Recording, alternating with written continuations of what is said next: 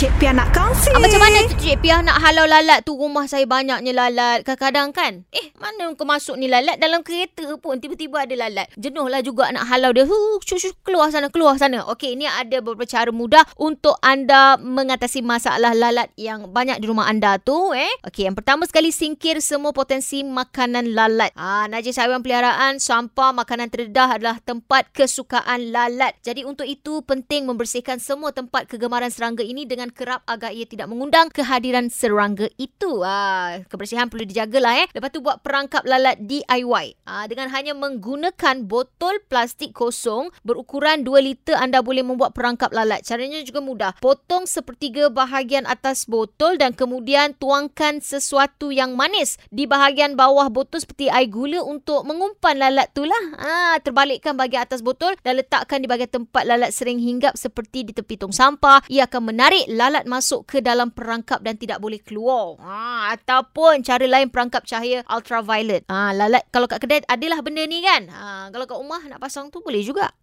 okay. Mudah beli je online murah juga. Okay, itu je cara mudah nak halau lalat.